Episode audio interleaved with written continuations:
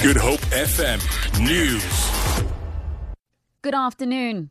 A laptop and documents have been stolen from the National Council of Provinces, one of the two houses in Parliament. Spokesperson Moloto Mothapo has confirmed the burglary. In April this year, laptops were stolen out of the SABC office at Parliament. Last year, there was also a break in at the EFF offices on the premises. Mothapo says the latest case has been reported to Cape Town Police.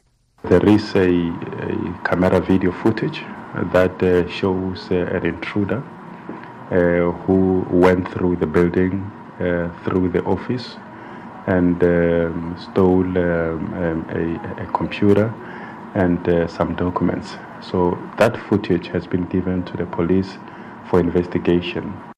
One person has been killed in a head on collision between a truck and a car on the N2 highway just outside Caledon.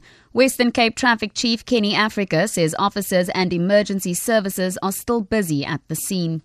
Between Caledon and Boontjieskraal, a truck and a light motor vehicle was involved in a head on collision.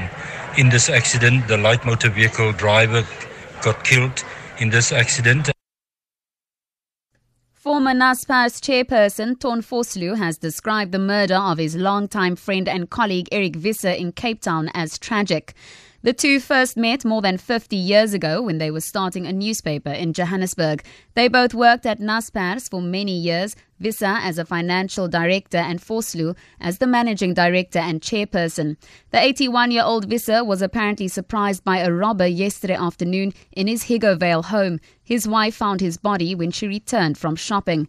Vosloo, who spoke to SABC News from Germany, says Visser was a kind hearted person. Eric, Visser, and I were colleagues since 1965 when we started up newspapers in the north. And uh, later we both migrated to Naspers. He was a wonderful man with figures and a great sense of humor. We salute a great colleague of many, many years and wish to convey our condolences and sympathies to Sonny and his children and grandchildren. To end this bulletin, Cape Town music radio station Good Hope FM says all proceeds from tonight's United in Hope benefit concert at Grand West Casino will be used to help those who were affected by the recent Cape Storm and Knysna fires.